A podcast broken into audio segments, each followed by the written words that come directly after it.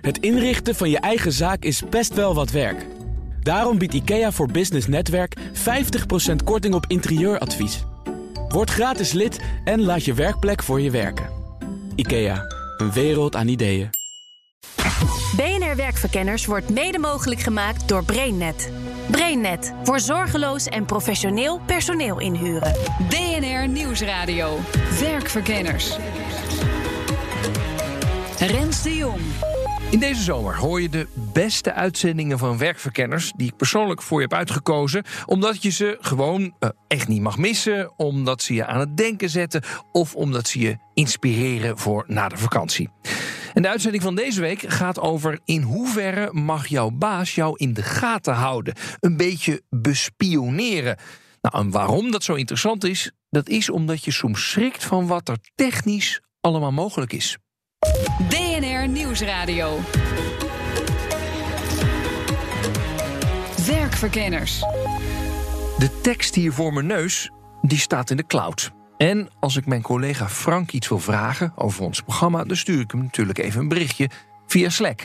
En hier in de studio, linksboven in de hoek om precies te zijn, is er een webcam op mij gericht. Het zijn allemaal tools om het product beter te maken, om mijn productiviteit te verhogen en, zoals dat zo mooi heet, om voor meer veiligheid te zorgen.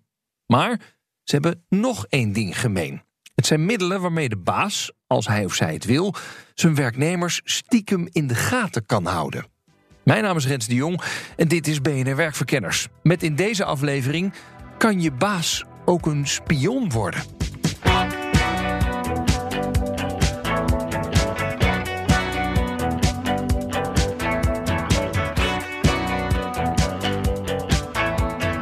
Gaan steeds meer via platformen en apps werken. En dat levert heel veel data op. Een uitgelezen kans voor de baas om eens te kijken of ik of jij ons werk wel goed doen. Maar eerst even de cijfers. Want gebeurt het vaak dat de baas zijn personeel in de gaten wil houden? Ik vraag het aan ICT-jurist Arnoud Engelfried. Uh, er is nog nooit bij mij weten onderzoek naar gedaan hoe vaak dat nou daadwerkelijk voorkomt. Dus harde getallen zijn niet te geven. Maar ik weet wel dat menig werkgever uh, uh, op enige wijze wel eens monitort voor dingen gaan. Wij krijgen ook regelmatig vragen, onder meer van werkgevers die zeggen: wat mag ik nou eigenlijk doen? En ook wel ondernemingsraden die zeggen: de directie is dit en dit van plan. Hoe kunnen wij daarop adviseren of overtreed ik niet de wet? Ja, maar de echte de spionnen die hun personeel echt willen begluren die, uh, die krijg je natuurlijk niet. Ja, hoe vaak het gebeurt weten we dus niet. Maar dat het gebeurt is evident. Grote vraag is dan: wanneer mag een baas eigenlijk meekijken? Dat is met name ook afhankelijk van het doel waarvoor de werkgever graag wil meekijken. Er zijn natuurlijk allerlei gerechtvaardigde belangen die je kan hebben bij het meekijken met, eh, met je werknemers. Bijvoorbeeld uh, voor security of bijvoorbeeld om de productiviteit te verhogen. Mijn naam is uh, Lineke Viergever. Ik ben partner bij Project More Advocaten.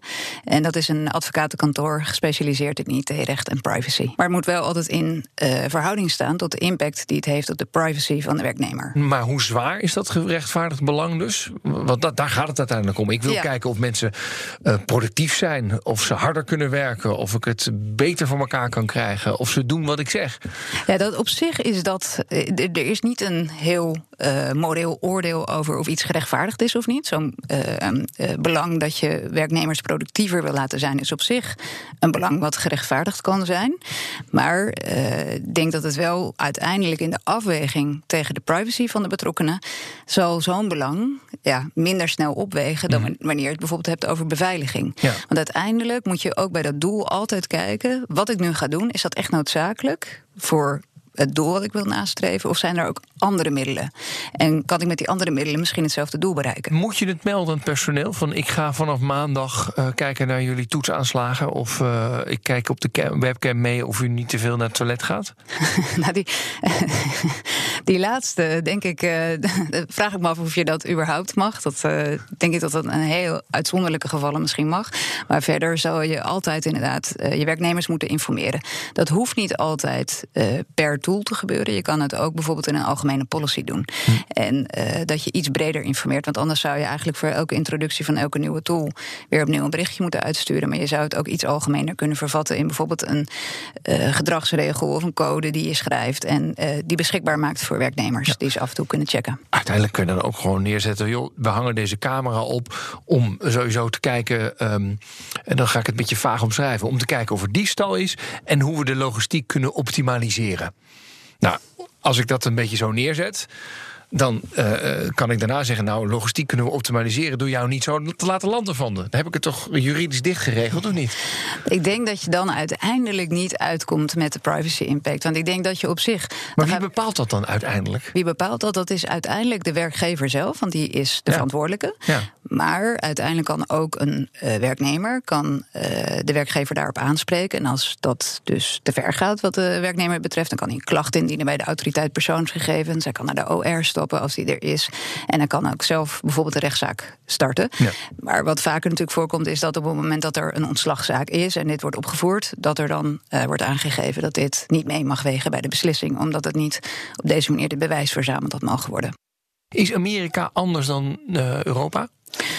Ik denk uiteindelijk wel. Uh, je hebt in Amerika uh, ook regels hiervoor. Alleen die zijn per staat bepaald. Dus dat maakt het al veel complexer. En ik denk ook dat in Amerika sowieso het besef van privacy lager is uh, dan hier. Dus voor de werknemer zelf accepteert veel meer. Dus het, zeker op de werkplek zie je vaak dat ze in contracten wel moeten aangeven van ehm, binnen de werkplek heb ik geen privacy. En in die zin rekenen ze dus op minder. En je ziet ook dat de voorbeelden daar wel verder gaan. Dus er zit wel een grens aan. Het is niet dat alles, uh, dat alles zomaar mag, maar je ziet wel dat er, uh, dat er, dat er lat lager ligt. Wat voor voorbeelden zijn het dan in Amerika?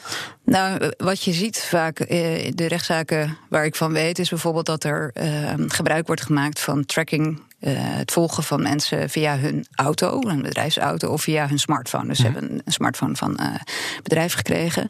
En dat een werknemer of werkgever bijvoorbeeld gaat controleren wat, uh, waar is iemand op een bepaald moment. Nou, is bijvoorbeeld een rechtszaak van iemand die ging in zijn pauze naar een stripclub. En die werkgever was daar niet blij mee. Oh, ja. en die heeft zelf besloten op dat moment niet alleen om de man te ontslaan, maar ook om zijn vrouw te bellen en aan te geven dat die man daar was. Ja, daarvan is gezegd van die man was tijdens zijn lunchpauze afwezig. Zover mag je dus niet gaan om iemand uh, buiten werktijd te volgen. Dus dat is waar nog wel een grens zit. Ja. Maar uh, er zijn ook voorbeelden waarin bijvoorbeeld iemand uh, zich afmeldde voor een belangrijke bespreking, omdat diegene ziek was en de werkgever vervolgens tijdens werktijd keek waar is die telefoon van deze persoon. En die bleek in Las Vegas aan de rand van het zwembad te zijn. En daarvan heeft de rechter toen wel gezegd: ja, het is tijdens werktijd is dit gecontroleerd. Dus de werkgever had het recht. Zou dat in Europa mogen? Kijken als ik een company phone heb en dat mijn baas dan elke keer kijkt, waar is hij eigenlijk? Nou, dan denk ik dat het echt alleen in heel uitzonderlijke gevallen zou kunnen. Je zou je bijvoorbeeld iets kunnen voorstellen dat er een, uh, een kerncentrale of dat er bepaalde plekken zijn die een hoog beveiligingsniveau hebben en waar je wil zien waar mensen zich bewegen, omdat dat vanuit veiligheidsperspectief noodzakelijk is. Dat zijn denk ik voorbeelden. Maar verder ja, kan ik me niet zo goed voorstellen waarom je dat zou moeten weten als werkgever, waarom je zo goed op de hoogte zou moeten zijn van waar iemand zich bevindt.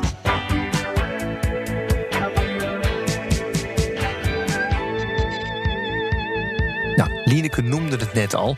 Het gevoel voor privacy ligt in Amerika toch net even anders. En daar zijn dan ook tal van voorbeelden te noemen van software die stiekem mee kan kijken. En die software is eigenlijk gevaarlijker dan de camera in de hoek van het magazijn. Want van de implicaties van de software heb je vaak helemaal geen weet. Samen met Jarno Duursma, hij is trendverkenner op het gebied van digitale technologie, neem ik een paar, ja, toch dubieuze voorbeelden onder de loep. In Amerika en China uh, gaat men wat losser uh, met de regels om. En is er al uh, ja, redelijk wat software in omloop waarmee je de productiviteit kunt verhogen, schuine strepen kunt spioneren. Dus als je kijkt naar een bedrijf als Workday, die heeft een software tool en dat kan uit ik geloof iets van 60 datapunten voorspellen wanneer medewerkers het bedrijf uh, waarschijnlijk gaan uh, verlaten. Hè. Dus die kijkt uh, gegeven salaris, de tijd die men werkt tussen de vakantiedagen, het e-mailverkeer, aantal managers dat iemand heeft gehad. En zo zijn er ongeveer 60 punten waarin dat software systeem kan voorspellen of iemand het bedrijf wil gaan verlaten. Ja. Heb je andere voorbeelden? Fratio, dat is ook een Amerikaans bedrijf. Die, die, die analyseert dus computergegevens van bedrijven. En die wil kijken naar hoe is de productiviteit. Hè? Dus uh, aanslagen op het keyboard. Uh, sentimentanalyse van, uh, van, van, van onderlinge correspondentie. Hè? Dus kijken, bevalt de medewerker het nog wel? Kijk, ze zeggen natuurlijk, dit willen wij doen om diefstal van, van gegevens te voorkomen. Hè? Maar het wordt ook uh, ingezet als, als productiviteitswinst. Hè? En, en niet alleen op je software. En Amazon die heeft ook een, een polsband die locatie en handbeweging van, de, van die magazijnmedewerkers registreert. Hè? Mm. Dus, dus op het moment dat ze, dat ze aan het werk zijn, dan, dan komt er een vibratie in de, in de, in de, in de polsband. En dan krijgen ze suggesties uh, hoe ze hun productiviteit kunnen verhogen. Nou, ja. dat zijn. Uh, he, het is allebei. Hè? Dus het is goed dat mensen soms suggestie krijgen hoe het sneller of beter kan. Alleen ja, het schurkt soms, soms wel heel dicht uh, tegen spionage natuurlijk aan. Ja. Hè? En dat zie je ook met Uber. Hè? Je, sorry, je ziet met Uber de, de, de taxis. Hè? Dat, dat Uber gewoon in staat is om te kijken waar, waar scholen ze samen. Onze chauffeurs. Hè? Komen ze bij elkaar in de buurt en wat bespreken ze? Dan? Nou ja, dat, uh, dat zijn allemaal mogelijkheden die ook de digitalisering met zich meebrengt. Digitalisering zorgt er dus voor dat we veel kunnen. En op werkgebied levert dat dus ook productiviteit, efficiëntie op. Eén probleempje: hoe meer je in de cloud gaat, hoe meer de werknemer een spoor van data achterlaat. Je kunt alles tracken: e-mail, telefoon, uh, beeldscherm. Hè. Je kunt meekijken of een screenshot iedere 10 minuten uh, maken. Internetgedrag, uh, locatie van je smartphone, webcam. Weet je, dus er zijn ook software tools die bieden aan om niet alleen een screenshot van je beeldscherm iedere 10 minuten te maken, maar ook een, dat je webcam een foto maakt om te kijken of je er nog achter zit. hoe vaak gebruik je de printer? Kijk, je, als, als onze hele wereld wereld digitaliseert, laten we overal een spoor achter. En als je die dingen natuurlijk samenvoegt, ja, dan krijg je daar een profiel van. En, en heel veel van die software tools die zeggen overigens, nee, dit is alleen op teamniveau. Maar dat is natuurlijk, daar zit een addertje in. Hè? Want, want het teamniveau, stel nou bijvoorbeeld dat jij altijd degene bent die bij BNR uh, uh, op dinsdag uh, tot half acht werkt. En dan kun je gewoon trekken van, oké, dan zoeken we even dat profiel van diegene die altijd op dinsdag tot half acht aan het werk is. Dus die privacy onder de laag van teamcapaciteit, ja, dat is natuurlijk wel een, een, een, een moeilijk gebied. BNR Nieuwsradio. Werkverkenners. Veel bedrijven in Nederland werken met cloud-oplossingen. Collega's communiceren via Slack, worden ingewerkt via een speciale app. Al die dingen leveren data op, waarmee de baas zijn mensen in de gaten zou kunnen houden. Maar in Amerika zijn er bedrijven die een stapje verder gaan om hun medewerkers te monitoren. Heel veel verder science fiction-achtig verder. Er is bijvoorbeeld een, een, een bedrijf in Amerika dat heet Humanize. En Humanize die detecteert uh, hoe mensen in, in het bedrijf met elkaar omgaan. Dus heel concreet krijg je bij Humanize krijg je een kastje uh, uh, om je nek. Hm? En dat kastje meet zeg maar, waar je in het pand je bevindt, met wie je spreekt. het koppelt dat vervolgens aan je e-mail en je agenda. En zogenaamd om, om, om ja, samenwerkingsverbanden te verbeteren. Um, wat daar natuurlijk een kwalijke zaak van is, dat er wel heel veel data gegenereerd wordt door zo'n kastje uh, om je nek. Ga je zitten, ga je staan, ben je dominant in een gesprek of kan je veel luisteren? Kan die dat meten? Uh, dat, dat kastje dat meet dat allemaal, zeg maar. Hè. En het grappige is dus dat Humanize uh, uh, meerdere keren is gevraagd... maar wie zijn jouw klanten dan? Maar dat, daar zeggen ze dan niks over. Dus ze voelen ook wel van ja, dit is een beetje indringend. Uh, een beetje en, indringend? Humanize, maar, maar goed, nou ja, de, de, de, als we allemaal zo'n zo kastje om moeten gaan hangen... onder het motto van nou, dan leren we jou om goed te luisteren... of wat overtuigender te zijn... Dat, ja, dat zou me wel tegen de borst stuiten, denk ik. Ja, mij ook. Uh, alleen wat natuurlijk je zult zien, want het bedrijf zegt heel duidelijk: ja, mensen kunnen opt-in en opt-out. Die kunnen zelf beslissen of ze meedoen. Maar zo werkt dat natuurlijk niet. Uh, stel dat in jouw team van 15 mensen dat er 12 uh, wel meedoen. Ik denk als je zegt, hey, doe niet mee. Ja, en je hebt een tijdelijk contract. Je weet precies hoe dat gaat als je een tijdelijk contract hebt. Hè. Dan, dan stap je soms denk ik over dingen heen. De werkgever heeft best veel macht daarin. Dus daar maak ik mij natuurlijk wel wat, wat zorgen over. Hè. Hm. ik denk met name zo'n kastje om je nek. En in Europa valt dat mee. Hè. Daar zijn we beter beschermd. Maar in Amerika en China is dat gewoon veel minder uh, zo. En als je helemaal uitzoomt, zou je ook nog kunnen zeggen: oké, als je met zo'n kastje met locatiebepaling en je loopt, dan kunnen ze kijken met welke afdeling heb je veel contact, met welke afdeling heb je weinig contact. Spreek je veel met vrouwen, spreek je veel met mannen. En wat je zegt wordt dan zogenaamd niet gemonitord, maar ook wederom alles op teamniveau. Hm. Maar wat blijkt nou, daar ben ik uh, een beetje ingedoken. Um, um, dat softwareprogramma meet wel degelijk op individueel niveau. Alleen dat bieden ze niet aan aan bedrijven. Maar het is wel degelijk mogelijk in die software om dan op individueel niveau te spieken. Nou, gelukkig zal dat niet zo snel in Europa gebeuren. Want zoals advocaat Lineke Viergever van Project More al zei... wij nemen onze privacy een stuk serieuzer dan de Amerikanen. En als de rechter eraan te pas moet komen, dan staat de medewerker vaak sterk in zijn of haar schoenen. Er zijn denk ik uh, vooral veel voorbeelden met cameratoezicht. Want dat is ook vaak wat zichtbaarder voor een werknemer. Dus die, die zal daar sneller over klagen. Dus er is bijvoorbeeld een uh, vrachtwagenbedrijf die uh, camera's ophing in de cabines van de vrachtwagenchauffeurs. En daarmee continu het rijgedrag filmde. En de reden daarvoor was dat ze het rijgedrag wilden verbeteren. En vanuit veiligheidsoverwegingen. Dus op zich. Ik zou zeggen, prima. Ja, uiteindelijk was het oordeel van de rechter dat er ook andere manieren zijn om dat rijgedrag te verbeteren en hoef je niet continu een camera op iemand te richten. Hmm. Dus daar werd uh, van geoordeeld dat dat te ver ging. Jij zegt het is wettelijk op zich best afgekaderd in Europa. Maar ik vraag me dan af, wordt daar voldoende mee gedaan? Of denken werknemers, ach ja, nou ja, het zal wel. Ik ben blij dat we gewoon aan het werk zijn. Ja, ik vraag me zelfs af of het wettelijk genoeg is afgekaderd. Okay. Want uh, ik denk uiteindelijk. er zijn oplossingen voor, maar die passen volgens mij ook niet helemaal op de praktijk. Want ja, toestemming vragen werkt dus niet bij werknemers. Dus je hebt eigenlijk als werkgever ben je aan de ene kant ook behoorlijk ingeperkt. Want je kan bepaalde dingen niet doen, omdat de wet daar te streng is. En tegelijkertijd zijn er ook heel veel uh, toepassingen die, waar mensen gewoon niet aan denken. En dan gebeurt het uiteindelijk toch. Dus mm. ik vind de wet op dit punt niet altijd even duidelijk. Oké, okay, waar denken mensen op dit moment niet aan? Nou, als ik uh, uh, voorbeelden die minder zichtbaar zijn. Dus zo'n camera, die, die zie je vaak. Maar er zijn heel veel tools die worden gebruikt om bijvoorbeeld het beveiligen van, van een bedrijf. En maar voorbeeld te noemen, er zijn allerlei tools beschikbaar waarmee je bijvoorbeeld kan controleren of iemand bedrijfsvertrouwelijke geheime informatie verstrekt, of IE-rechten, of waar IE op rust, of die die per e-mail verstuurt naar buiten het bedrijf. En dat kan per ongeluk zijn of expres. Maakt allemaal niet zoveel uit, maar er zijn tools voor om dat te monitoren. Maar die tools die monitoren ook het privéverkeer. En uiteindelijk betekent dat dus dat je heel veel mensen zullen dat zich niet realiseren dat alle e-mails die ze uitsturen gescand worden. Mm -hmm. En het kan zijn dus dat je eruit gelicht wordt en dat betekent dus dat er een controle is op die e-mail. Dat zijn allerlei dingen die gewoon niet zo goed zichtbaar zijn. Maar ook bijvoorbeeld, ja, je gebruikt uh, in, in je werk heel vaak bijvoorbeeld cloud-oplossingen. Dus uh, het staat niet meer op mijn eigen computer, maar het staat centraal bij de werkgever. mijn, cal mijn calendar staat bijvoorbeeld ook in zo'n cloud-oplossing. Dus alles wat ik daarin zet, is eigenlijk zichtbaar voor zo'n werkgever. Ja. Dat betekent, ik denk dat heel veel mensen zich dat niet realiseren. Wat is het dan al toegestaan dat mijn werkgever bijvoorbeeld in die calendar gaat kijken of in die mails gaat kijken of ze kijken of er uh, copyright-gevoelige of IE-gevoelige dingen naar buiten gaan?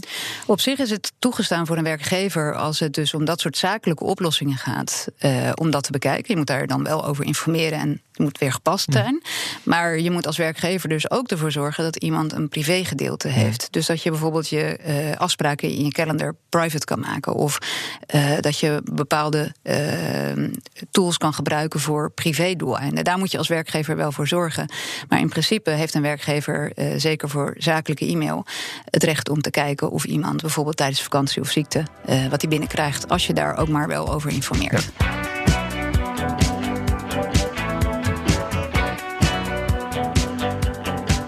Waar moeten werkgevers zich rekenschap van geven en werknemers zich rekenschap van geven? Ik denk dat werkgevers er goed over na moeten denken van als ik een tool uh, aanschaf, waarvoor wil ik het gebruiken? En wat kan er eigenlijk nog meer met die tool gedaan worden? Wat een risico zou kunnen zijn voor mijn werknemers.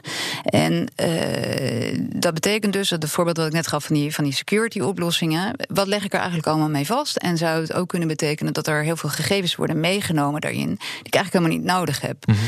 En uh, wat de werkgever bijvoorbeeld zou kunnen doen, is zijn werknemers erbij betrekken op het moment dat hij iets wil aanschaffen en horen wat zij ervan vinden. Ja. En werknemers zullen zich er, denk ik, uh, ja, moeten ook moeten kijken van wat voor tools gebruik ik eigenlijk en uh, wat gebeurt er eigenlijk met al die gegevens. Dus die kunnen zelf natuurlijk ook daar vragen over stellen. En daarnaast is er nog een belangrijk punt waar rekening mee gehouden moet worden als er bepaalde tools worden gebruikt die ook kunnen meekijken.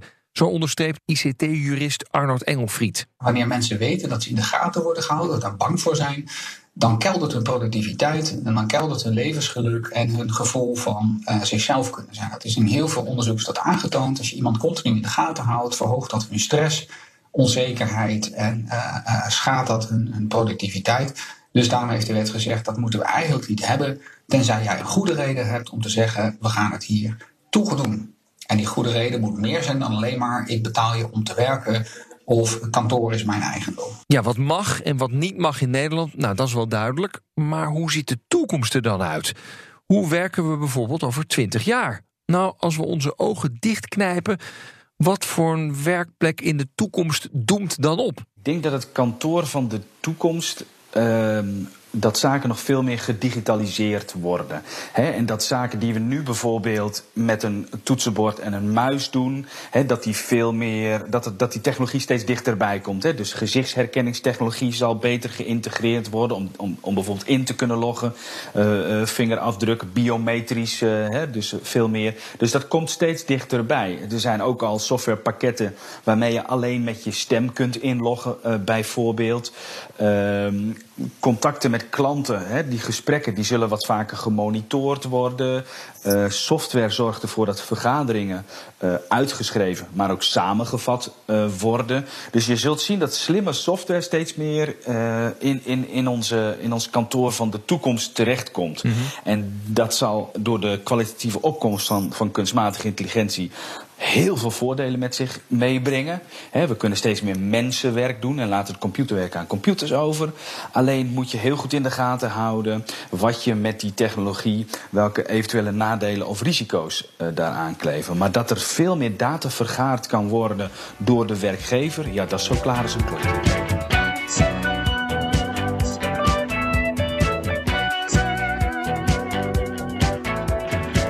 Arnold, we zitten in een wereld waar er steeds meer data is. Dus ook data van nou ja, hoe ik werk, hoe ik produceer en et cetera, et cetera.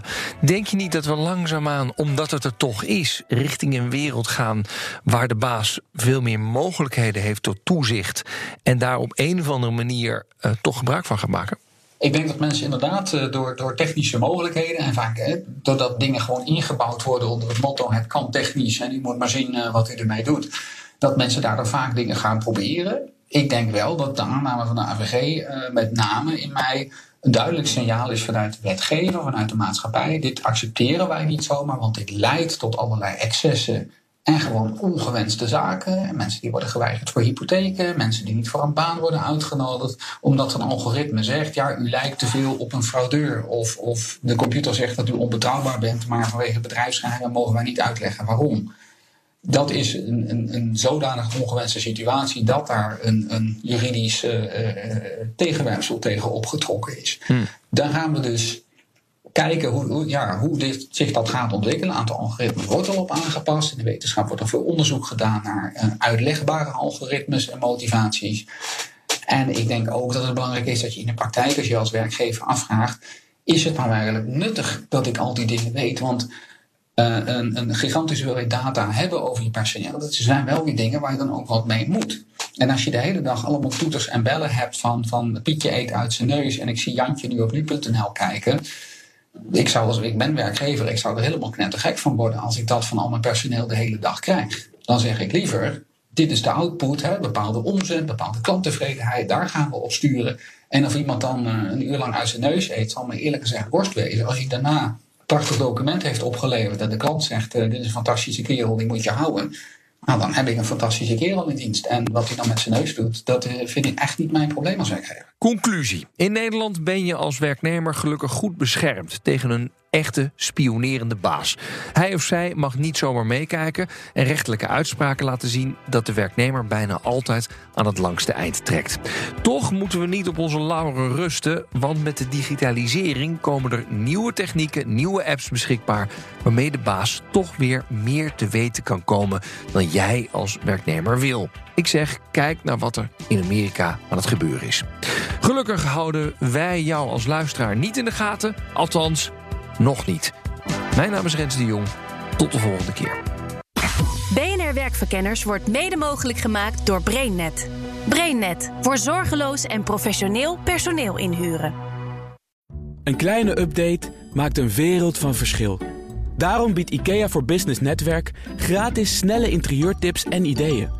Word gratis lid en laat je werkplek voor je werken. IKEA, een wereld aan ideeën.